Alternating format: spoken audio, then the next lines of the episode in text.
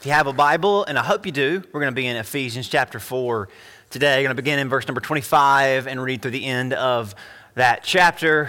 And then we're going to have a pretty, I wouldn't say fun conversation, but uh, an important conversation that I think will be very beneficial for us today. Uh, Ephesians 4, begin, begin in verse number 25. Um, we'll also be turning to Genesis later on in our message, Genesis 42. If you want to put a bookmark there, not that hard to find being at the front of the Bible, but we'll be turning to that uh, to Genesis 42 later on in the message. So a lot to cover this morning. A very important conversation, beginning with Ephesians 4, verse 25. It says, "Therefore, putting away lying, let each of one each one of you speak truth with his neighbor, for we are members of one another. Be angry and do not sin." Do not let the sun go down on your wrath, nor give place to the devil. Let him who still uh, soul still no longer, but rather let him labor, working with his hands what is good, that he may have something to give him who has need. Let no corrupt word proceed out of your mouth, but what is good for necessary edification, that it may impart grace to the hearers. And do not grieve the Holy Spirit of God, by whom you are sealed for the day of redemption. Let all bitterness, wrath, anger, clamor, evil speaking be put away from you with all malice. Be kind to one another, tender hearted, forgiving one another, even as God in Christ forgave you. So I want to ask you a question um, that might be the craziest thing you've ever been asked in church, but I like to give you something to talk about over lunch. Um, so uh, that's, sometimes that's why I do what I do to begin these messages. So the question is what makes you angry? Makes you angry. Hopefully, your response isn't, What doesn't make me angry? Maybe that's what you say about your other half, right? Uh, better half, or maybe in that case, not better half. Uh, for real, for real though, we, we all have a line, we all have a point of no return, you know, and you'll notice this in this introduction. Um, there's so many metaphors for getting angry, you know, going over the line, setting me off, triggering it, because we all get so angry that we've got so many ways of talking about our anger. So that should tell us that maybe we've got a little bit of a problem. But but um, uh, we, we've all got a line, we've all got a point of no return. Some people love to let you know where their line is, um, almost like they just dare you to get close or to get them close so they can unleash the dragon or the beast or whatever you want to, uh, whatever image you want to get there. Um, but but, but it, it, this isn't about some people. This is, this is about you. So before you think about, well, I'll tell you what makes him angry or her angry, let's not think about him or her right now. Let's think about you, right? Uh, you can think about me if you want to, but let's think about us. What makes you angry? It may seem like anger is something that flares up out of nowhere in an emotional outburst that we can't control, that we never can detect ahead of time, as in we just never expected to get angry. Yeah, in reality, I think it's actually pretty predictable for most of us. When our heart heads are cool, when our when our minds are calm, it's not that hard for us to articulate what takes over what takes us over the edge, what makes us angry. Now, while some people may talk a little much about what makes them angry, a little too casual with about what you know ticks them off. A lot of us, most of us, we like to pretend like we never get angry, and I think the average person, most of us, we downplay uh, that we have tempers, even though we all have a temper. Now, some of you, some of us have short fuses, some of us have pretty long fuses, but we all have a tipping point. Everybody has a boiling point. It's just the reality. I do think, however, there is one particular trigger that all of us share. So, the answer to what makes you angry, your, your answer may be all over the place. You might get upset about politics. You might get upset about you know, somebody throwing shade at your favorite sports team. You might get upset about somebody having a certain behavior quirk that they don't manage or they don't you know, you know, conceal very well. Um, you know, certain attitudes might get under your skin. Certain responses to questions might aggravate you. Uh, we've all got these little things, um, these little things that annoy us, that don't sit well with us. We, uh, we, we all you know, manage our reactions these annoyances in various ways. Sometimes we show our anger, sometimes we conceal our anger. You know, we're passive about it, but we all have these little things that set us off here and there.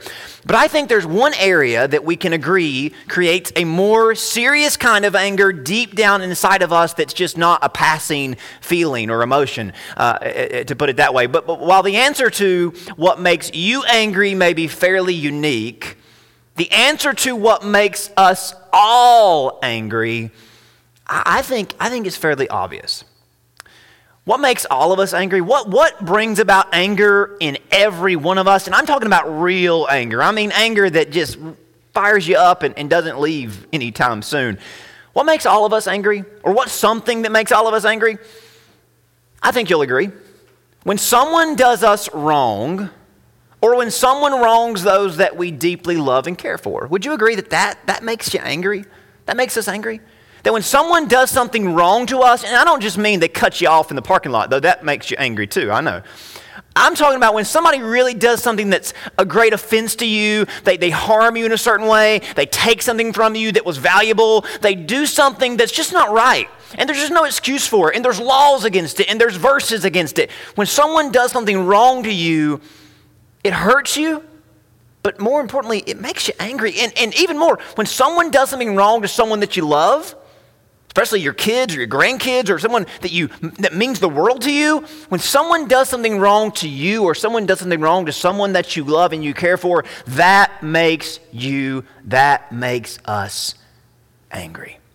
Of course this can cause all sorts of emotions. I, think i think under all of them and fueling them is this is this anger that we feel when people are done wrong or we are done wrong. And now, after the initial emotion of hurt or pain wears off, there's this steady sense of anger that wells up and often sets up camp in our hearts. Now, when someone does us wrong, when someone that means a lot to us is wronged, we can't help it. And wouldn't you agree that this is a different kind of anger? This isn't the anger that you get when somebody, you know, uh, pulls out in front of you, or the anger whenever somebody, you know, says something offhanded to you, or when somebody, you know, says something that you just don't agree with. This is, this is a different kind of anger. And, and you would say, I would say, this is a good kind of anger, right? This is a kind of anger that we would say is genuine and legitimate, even righteous anger. And I think the word for that is indignation. That's a fun word. If you don't use it that often, maybe you can start saying, I'm not angry, I'm indignant. And, and people have to take you serious when you say that. Uh, you tell somebody that you're angry, they might think, well, they'll get over it. You tell somebody that you're full of indignation, righteous indignation, and they're going to have to, they'll stop and think, well, this person, this person might actually be, be serious about whatever uh, is upsetting them. But, but for real, indignation, the word, it, it means anger provoked by unfair unjust treatment. You know what this is. You know what this is like to be on the receiving end of, don't you? You've been treated unfairly before. You, have been treated unjustly before. You've been wronged in some way that there's just no excuse. There's no way to, to, ch- to chalk it up as okay or tolerable or passing uh, the, uh, the test. It's just obvious. It's unjust. It's unfair. It's wrong. You've been hurt before and you've been angry as a result. You've been indignant, haven't you? You've been indignant over yourself. You've been indignant on behalf of someone that you love. Now, when, we, when we're otherwise minding our own business, doing the best that we can, someone treats us unfairly, unjustly, and that lights a fire within us that is different than just getting upset over something, over how someone voted, or how someone uh, threw shade at something that you liked, or how someone did something in a way that, was, uh, that you disagreed with. This is different. You, you, you know we can, and, and we can criticize somebody's anger for being unfounded or extreme, but it's kind of hard to push back against indignation, isn't it? It's kind of hard to walk up to somebody who is hurt from something unjust and unfair and they're full of this righteous anger. It's hard to walk up to them and say, You should get over it because we even understand what they're going through. We, we, we agree that they should be and have a reason to be angry. Who am I? Who are you? Who are we to say to someone who's been wronged or has, you know, watched somebody suffer through something that was done wrong to them? Who are we to say your anger's out of place? Really, it's uncalled for. You, we would never do that. Or, or we, I, I, I wouldn't do that. We've all been that person who's been wrong. We've been alongside someone who was wronged, and we can relate and understand the hurt and the feeling that they have and the anger they must be dealing with. Because we ourselves have felt that kind of anger, haven't we? Maybe you've got this kind of anger that, that lingers. It comes and goes, it, it flares up and it dies down, but it's always there. It, it, rests underneath your consciousness. Maybe the reason you lose control of your emotions from time to time for seemingly no reason is actually because some righteous indignation that you've, been a- you've not been able to let go of, that you just can't let go of, that you just don't even see how anyone could let go of. And who can blame you?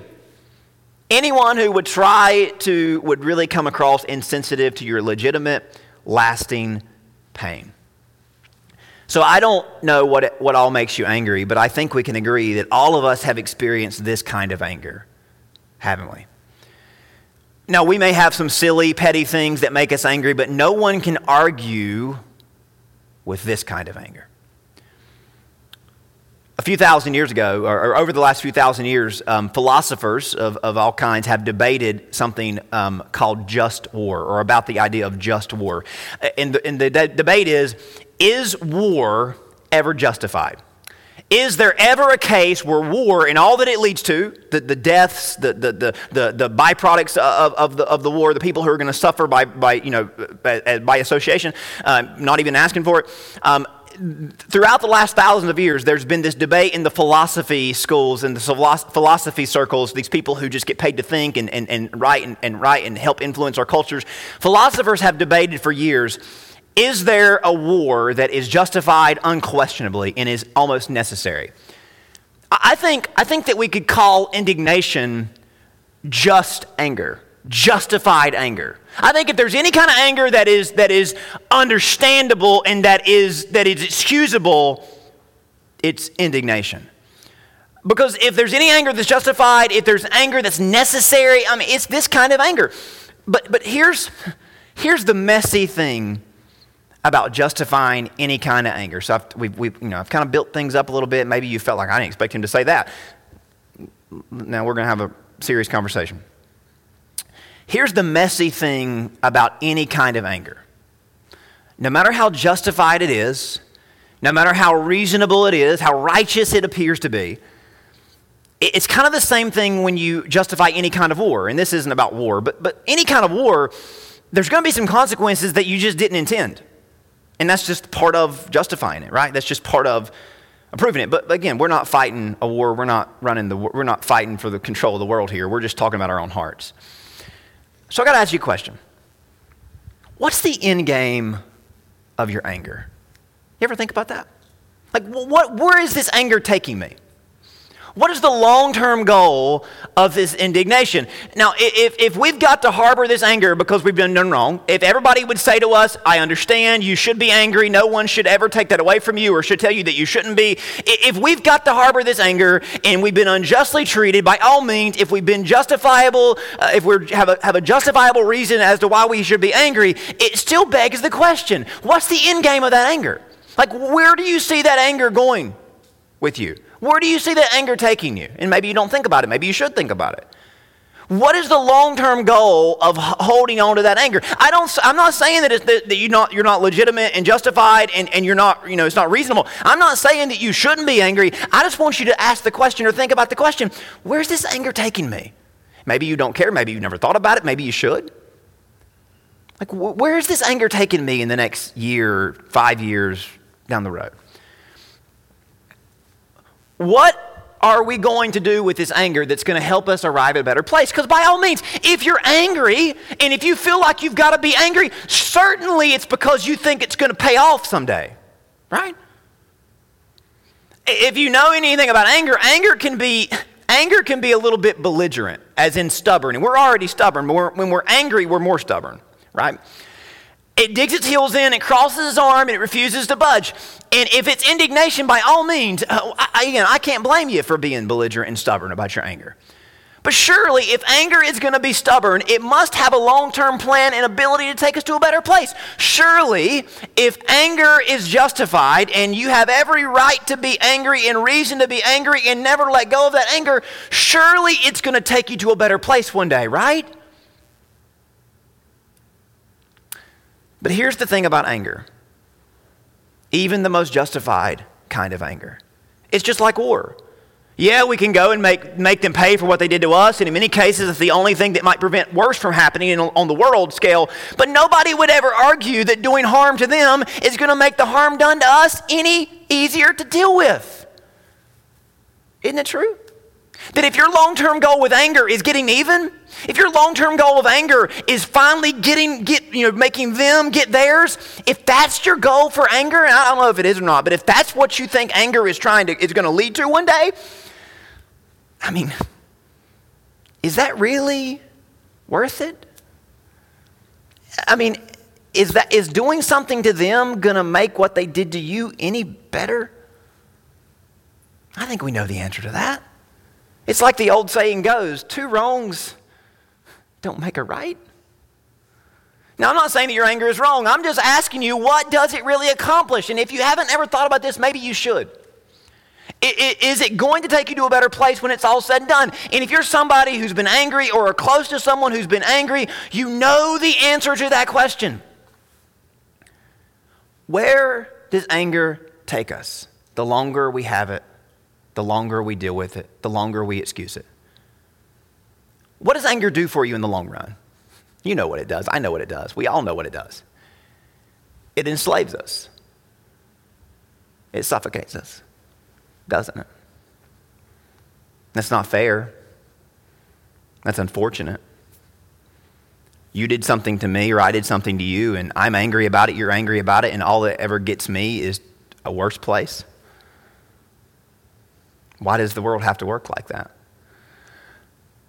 So while it's true, anger and indignation can definitely be justified and be warranted, it's also true at the same time, anger is self defeating. And, and, and, again, I know this might hit some people in a very sensitive place, and you know, thankfully there's a little bit of distance between us. I'm not saying your anger isn't justified and your anger isn't warranted. And you can be angry until you die if you want to. That's your right.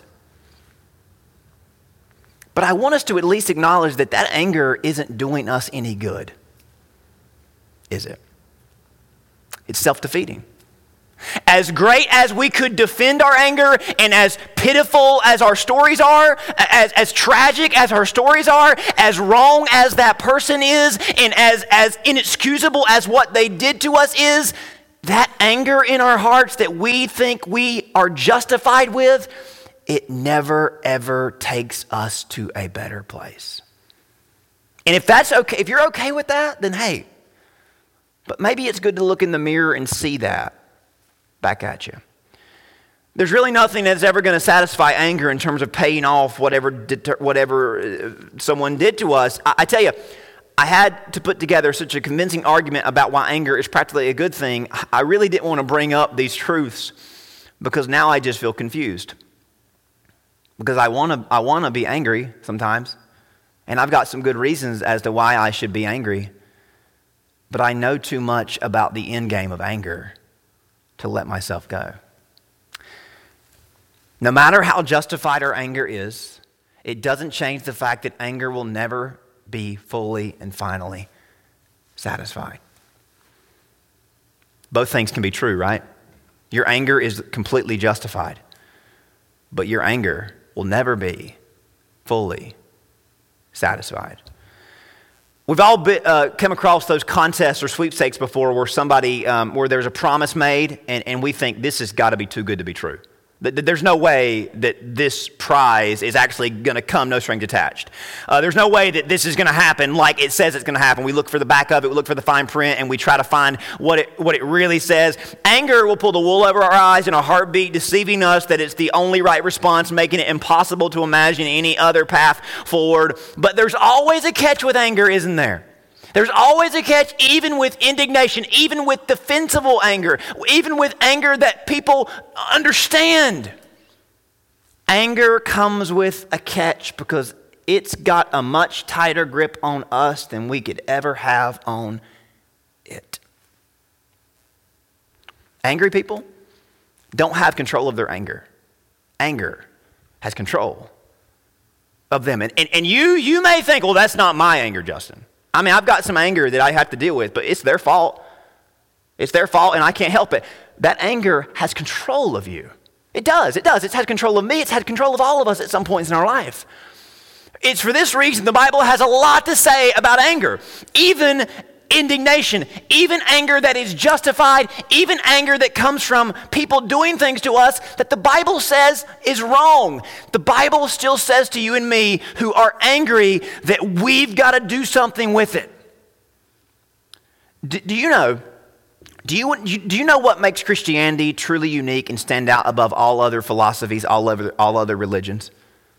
Do you know the one thing that makes Christianity different than any other religion, any other faith, any other philosophy that people live by, ideology? You know what, make, you know what makes it different? Jesus himself said, By this all people will know that you are mine if you, y'all can fill in the blank, love, or as it says, have love. Next slide. If you have love for one another. So, what makes Christians different? Not how angry they are and how justified they are in their anger. The opposite. What makes us different? What makes us stand out? What makes us remarkable? That we have love for one another. What makes Christianity so remarkable isn't how we love those who love us or how easy it is to love people. Jesus says what's going to make y'all stand out is how radical, extraordinary, above and beyond your love is. Jesus said this in Matthew 4 5.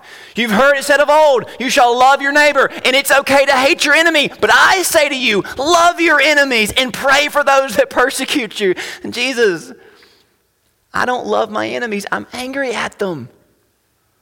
You know why I'm angry at them. They broke your law and did something to me and it hurt me, and I'm angry at them for being against you and against me. It's okay for me to be angry. And Jesus says, you can say all that, all you can say that all you want. It's not okay. Love your enemies. Well, if I love my enemy, I'm going to have to do something else to my enemy in order to love them. He says, You're almost there.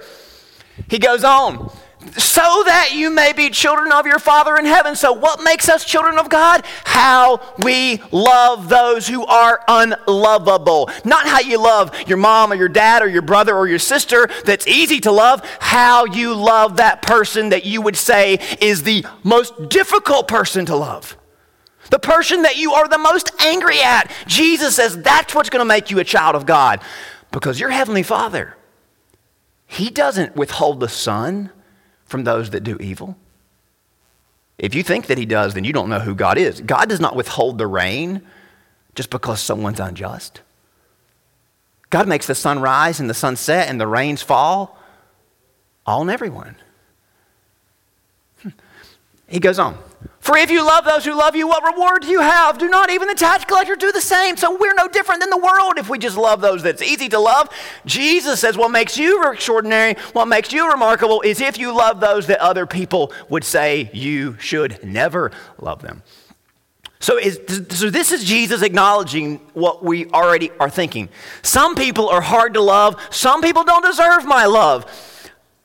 Again, some anger is petty. Some anger is childish, but most anger is pretty well founded. Case in point, the indignation that we all know and that we all have felt. And come on, we didn't ask to feel this way.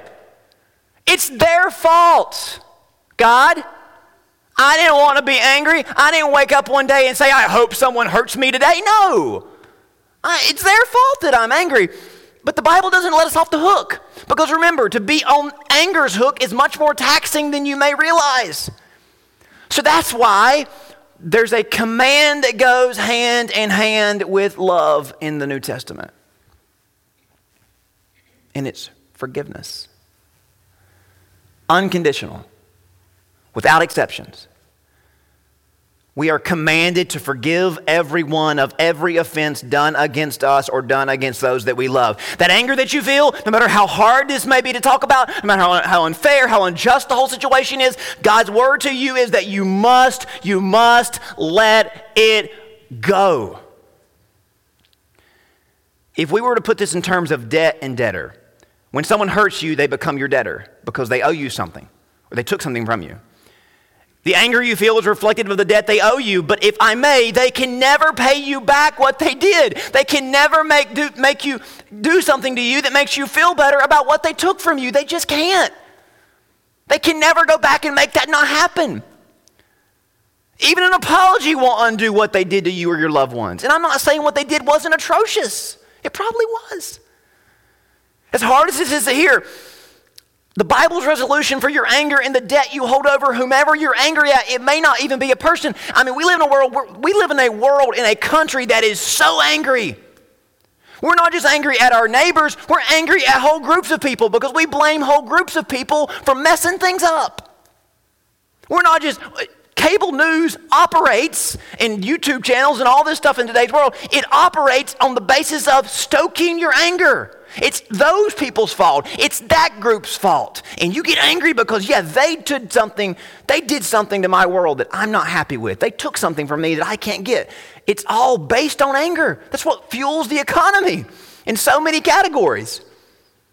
But most likely you're angry at an individual or a person that hurts you, who took something or hurt something, hurt someone that you love or hurt you.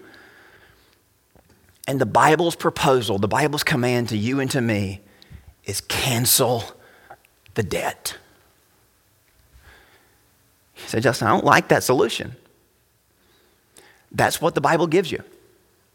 Forgive them completely, love them wholeheartedly. Cancel the debt. I promise you, you're not going to like what happens to you if you continue to hold them in debt. You're not going to like it. It's going to make you a worse person. It's going to make everybody around you a worse, it's going to make the whole situation worse. You've got to cancel the debt. If you want to get to a better place, of course you do. Forgive them and love them. You wonder why this passage in Ephesians starts out by saying, put away lying, because the one thing that betrays your Christian faith more than anything is being unforgiving and unloving. You hear that? You know what the greatest lie a Christian can tell? Is to not love somebody. Because your namesake reflects the greatest love story ever told. Your namesake reflects forgiveness. And for you to not forgive someone, you are lying to them if you say you're a Christian. I'm lying to you if I say I'm a Christian, yet I can't forgive you and I can't love you. I am betraying my identity.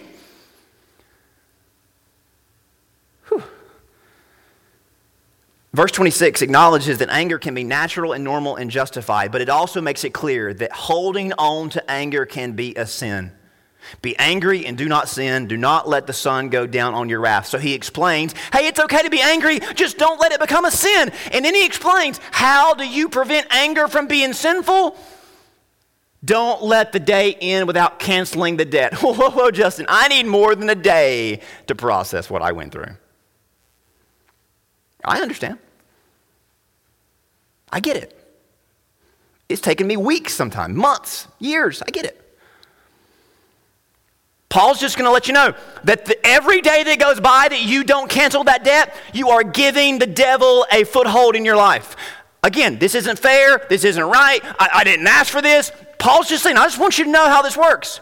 Every day that you don't cancel the debt, you're justified for being angry, but you are giving into sin and you're giving into the devil. If you let a day go by, you say, well, Justin, what happens if it's not a day, but a year or two years or 10 years? Then,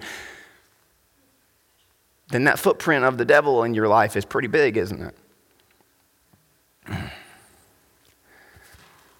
If you want to know, if you want to know why verse 25 and 28 bookend this like they do, it's again, verse 28 talks about stealing no longer. If you're a Christian, you have a new nature. You don't lie anymore. You shouldn't steal anymore if you once stole. So the, the message here, the message here is that a Christian no longer holds grudges or stays angry because at the core of the Christian faith is the notion of, is the principle of forgiveness and unconditional love. What makes you a Christian? What's the nature of a Christian? You've been loved by God unconditionally, you've been forgiven totally.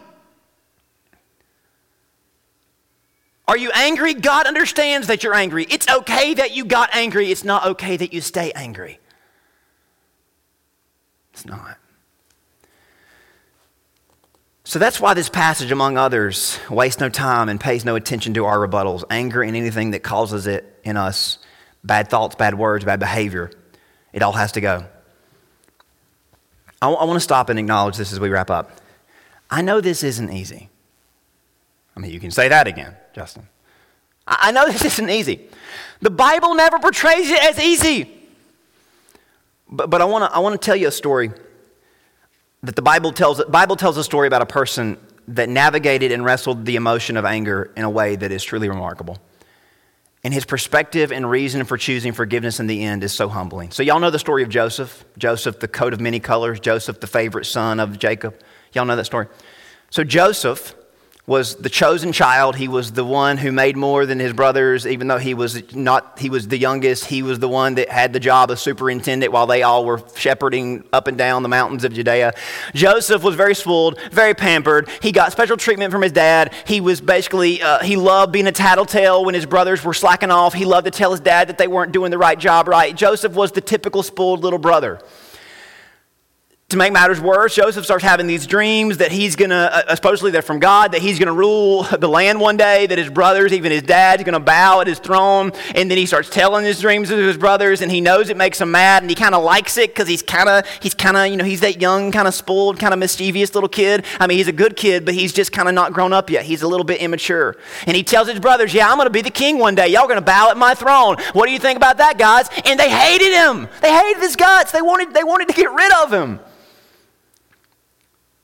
So one day, the older brothers go out to check on the flocks all around Judea, and then their dad sends Joseph to check on them like he always did. So Joseph goes and tracks them down, but they realize that he's tracking them, so they set a trap. They beat him up, throw him into an abandoned well, a dried up well, with the intent of either leaving him, uh, let, letting him starve, or uh, or, or, killing him and just putting him out of his out of his misery. They trap him, they beat him, uh, and again there he is left left to die. But then they have a small change of heart. Judah, the, the, the leader of the clan, says, Guys, why, would, why should we kill him when we could sell him? Great, merciful Judah. So Judah sees some merchants coming down the road, slave merchants. They're on the way to Egypt. They sell Joseph to them. They make some money off of him. They lie and tell their dad that he got killed by a wild beast. They tear his garment up and they show it to his dad. His dad's heartbroken. Meanwhile, Joseph's getting carted down to Egypt, never to be seen again. So, y'all know the, how the story goes. He gets sold to Potiphar, one of the captains of Pharaoh's guards. Potiphar's wife lures him, or, or lures him and tries to have an affair with him. Joseph says, No, I can't sin against God. Uh, Potiphar's wife gets offended. She lies and says Joseph made a move on her. Potiphar has a hissy fit and throws him in prison claims that he did something against the king and against the king's right hand man. Joseph's thrown in prison, and for 13 years, he rots away in a capital prison, in a dungeon. Can you even imagine the pain, the betrayal, and the anger he must have felt? We can't even imagine, can we? Meanwhile, his older brothers, they're back home living their lives. Jacob is in mourning, and then those 13 years, uh, over those 13 years, some wild events take place in Egypt, which was at the time the richest, prosperous nation on the planet. Pharaoh starts having, the king of Egypt starts having these uh, dreadful dreams, foreshadowing an ominous future. One of his royal aides that had been placed in timeout for a little while, which timeout in those days was you were put in prison. Uh, one of the royal aides, a butler, made Pharaoh mad. He went to jail for a little while. He gets brought back out of jail because Pharaoh has a change of heart. He needs someone to be his butler, and he can't find a better one. So the butler comes back, and Pharaoh is distressed by these dreams. And, and the butler says, Hey, I met a guy in prison that could interpret dreams. And he even told me that I was going to get out of prison. Here I am. And Pharaoh hears him tell these stories, and he's thinking, Well, I'm desperate. Bring this guy in. So Joseph brings uh, brought before Pharaoh. He interprets Pharaoh's dreams and he warns them. He warns Pharaoh that hey, this is bad. There's a famine coming over the whole earth. But we're in an opportune position. We've got a surplus and we've got a few more years before it gets bad. So you can actually stockpile grain and not only will we have enough in Egypt, but you'll have enough to sell to the rest of the world and make money during this depression. Pharaoh is so impressed by Joseph's uh, ideas, he puts him in charge. He puts him on the cabinet to plan this whole agenda. And eventually, Joseph does such a brilliant job organizing and essentially saving the nation. Pharaoh makes him his right hand man, his governor. And basically, Pharaoh just retires. He's like, You're such a good leader. I can just go and retire and live my days out. You run the place. So while Egypt was uh, with a stockpile of grain, uh, the rest of the Middle East came to buy from Egypt. And since Joseph was from that region and can speak that language, he was the ideal guy to run the, the, the to be the diplomat that kind of negotiated with all the traveling people that came from Babylon and came from the land of Canaan and everywhere in between. So Joseph is, is essentially ruling the land in this depression. And as fate would have it, guess who comes looking to buy food? his brothers. Genesis 42, if you want to turn there. So the story goes that Jacob asked his sons to go and down to Egypt and buy grain. Picking up in verse 3, it says Joseph's 10 brothers went down to buy grain in Egypt, and Jacob did not send Joseph's little brother Benjamin with his brothers, and he said, Lest some calamity befall him. So they're trying to take care of the little brother. Uh, and the sons of Israel went to buy grain among those who journeyed, for the famine was in the land of Canaan. Now Joseph was governor over the land, and it was he who was sold to all the people, who sold to all the people of the land. And Joseph's brothers came and bowed down before him with their faces to the earth. Joseph saw his brothers and recognized them, but he acted as a stranger to them and spoke roughly to them. And they said to him, and then he said to them, "Where do you come from?" And they said, "We come from the land of Canaan to buy food." Joseph recognized his brothers, but they did not recognize him. And can you just hear the music swelling up? If there's ever been a better, more God given opportunity to get even in revenge, it's this one. And Joseph considers it.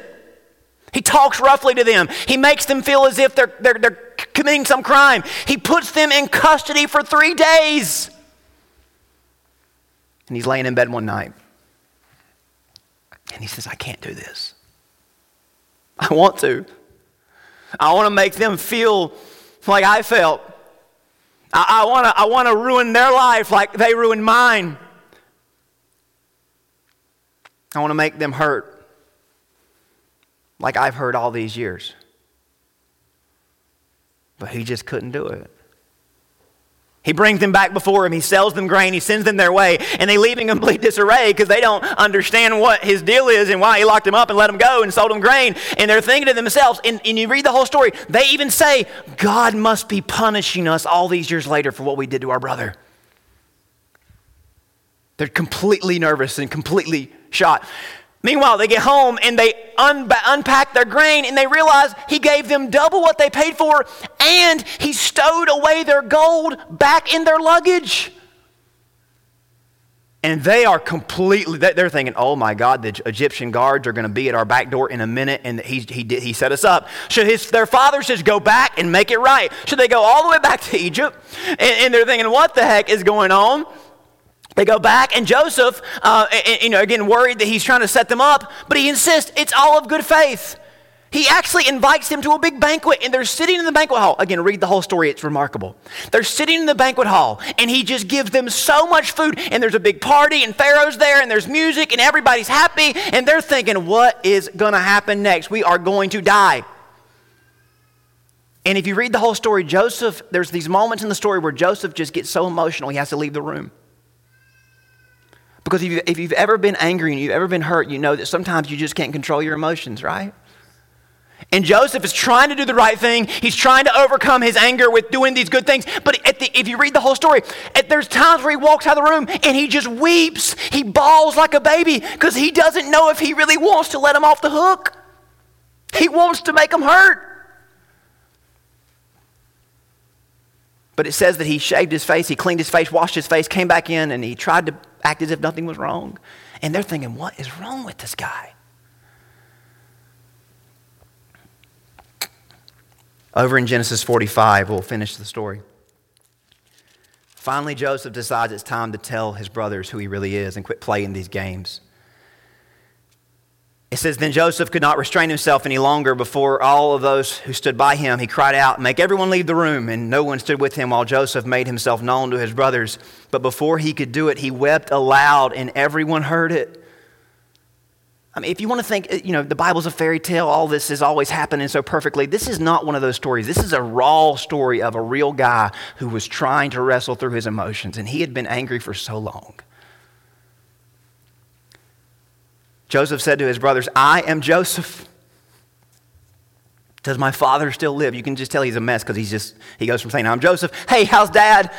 But his brothers, but his brothers could not answer him, for they were dismayed in his presence. I bet they were. I bet they were expecting the worst, right? And Joseph said to his brothers, Please come near me. And they're thinking, No, we don't want to come near you. But they do. Then he said, I am Joseph, your brother, whom you sold into Egypt. But now do not therefore be grieved or angry with yourselves because you sold me here. For God sent me to, before you to preserve life. So here's why, what Joseph had come to the conclusion that yeah, it wasn't fair, and yeah, it wasn't right, and yeah, he didn't like all this, and yeah, he was angry, and he had all these emotions, but he came to the conclusion that God could be trusted even amidst the most unjust actions done to us. Now, his brothers think, well, he's just being nice to us because he wants to see dad, but when dad dies, he'll, he'll unleash the anger. Over in Genesis 50, years later, Jacob is dead. They've lived, in, they've lived as guests of honor in the nation for several years. Again, Jacob dies, and Joseph's brothers are, are starting to worry. Verse 15 of chapter 50, it says, Joseph's brothers saw their father was dead. They said, Perhaps Joseph will hate us and actually repay us for all the evil we did to him. So they sent messengers to Joseph saying, Before your father died, he commanded, saying, uh, that, that I beg you to please forgive the trespasses of your brothers and their sin, for they did evil to you. Now please forgive the trespass of the servants of the God of your father. And Joseph wept. Joseph's thinking, Guys, I forgave y'all a long time ago. I, I, don't need you to tell me what dad said. I know dad was worried, but I, I forgave y'all a long time ago. It still hurts, and I've still got all these emotions, and I'm, you know, it's been for 30 years now, but man, it's, I'm still a mess. He weeps. And then his brothers also fell down before his face and said, Behold, we are your servants. Again, they're scared to death. They're scared to death. And Joseph is just weeping because he's all emotional. And Joseph, but he makes this statement Verse 19, do not be afraid, for am I in the place of God? But as for you, you meant evil against me, but God meant it. Not God used it or God worked it, but God meant it for good in order to bring it about as it is this day to save many people alive.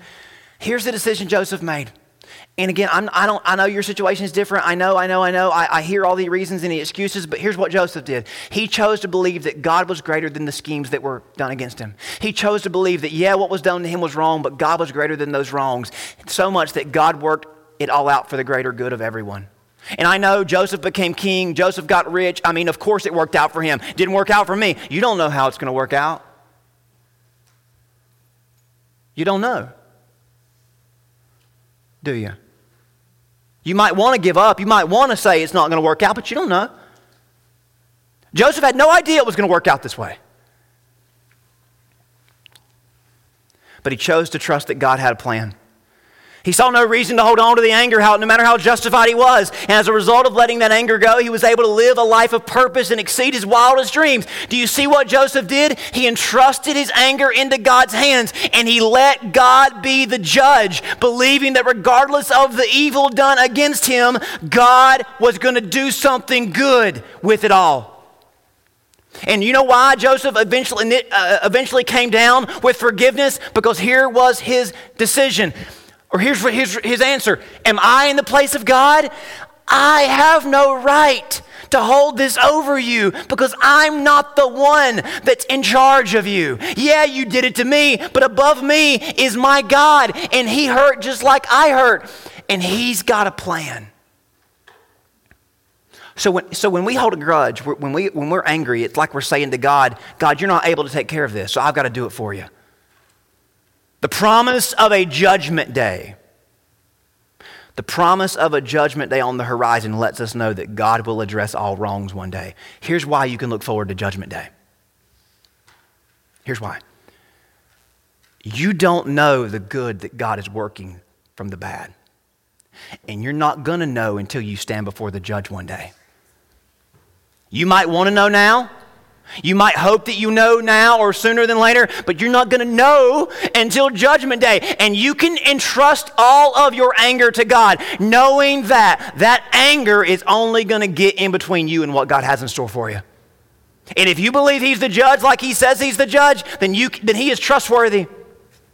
Our decision to forgive reflects our confidence in God as judge. But it also reflects something else. It reflects how you understand the cross. Jesus was judged in our place. We talked about this a few weeks ago. Not only in our place, but he was judged for everyone. He hung there for the sins of the world, for every sinner, small and great. When God's anger was hottest against the world for rejecting Jesus, what did Jesus ask from God? Father, forgive them. Don't judge them, judge me in their place. Judge me, not them.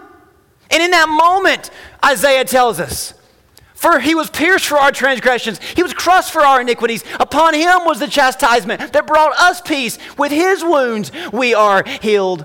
We all, like sheep, have gone astray. We have turned every one to his own way. The Lord has laid on him the iniquity of us all. Listen, our sin is an offense to God. Uh, our sins, our, offense, uh, our sins against others are an offense to God. But what did he do about his anger towards us? At the cross, God made a decision that He would forgive us of the wrongs we've done to Him and the wrongs we've done to those that He loves. He canceled our debt, He canceled the debt.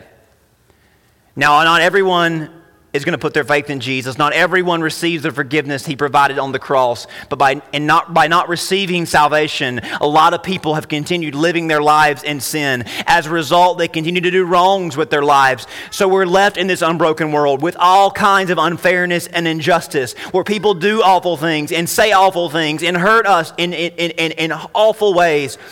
But the cross is the reason why God does not respond in anger towards them now because He is giving them a chance like, just like He gives us.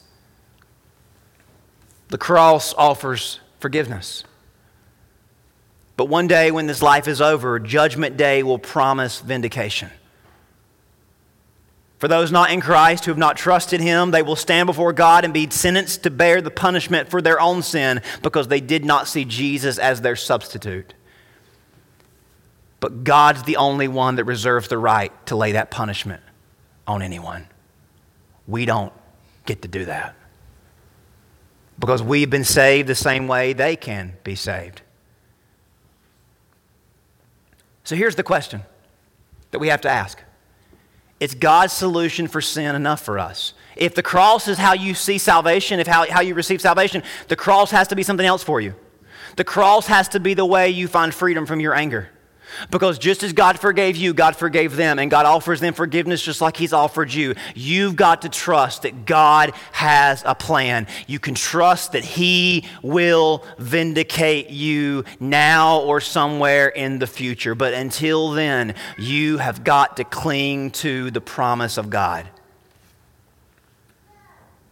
God promises us the cross is our vindication until judgment day comes. Either way, we find our vindication through him. We receive his love and forgiveness. We extend it, and though the hurt may linger, we trust that God's way is better. The last verse we read from Ephesians says, Be kind and tenderhearted, forgiving one another as God in Christ forgave you. By choosing to forgive, we are saying that we trust God's plan. The cross behind us, His throne before us.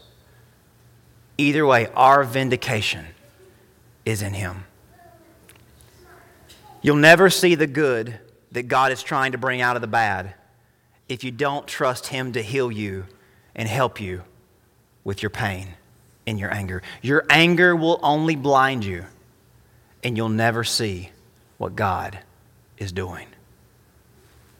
So, can I just ask you today if, you're, if you've got anger in your heart, real, raw, justifiable anger, will you, look, will you look back at the cross and see what God did about his anger to all of our sin?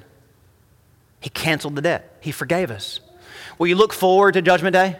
Will you look forward to the throne where Jesus sits, where he promises you, I will vindicate you. I'm working it all out for your good. And if they don't receive my forgiveness, if they don't receive my atonement, I will handle them. But you've got to leave them in my hands because you're not capable of doing my job.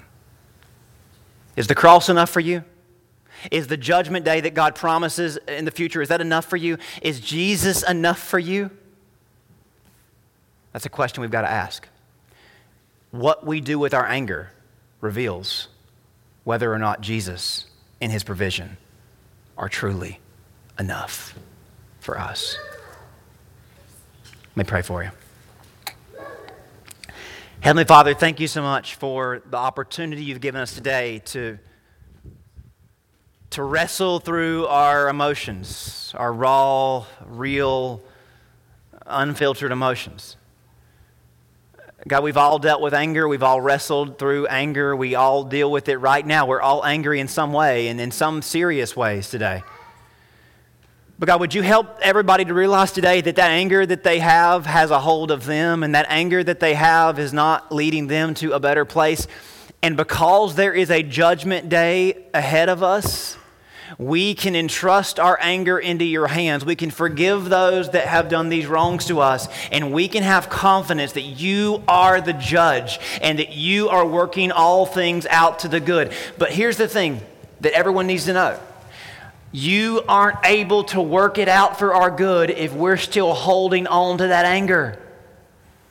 We've got to release it. We've got to cancel the debt so that our full confidence is in the cross. Our full confidence is in Jesus so that He can do what only He can do and work all things out for the good. Healing our hearts, hopefully, healing or saving that person, but more importantly, leading us to a better place.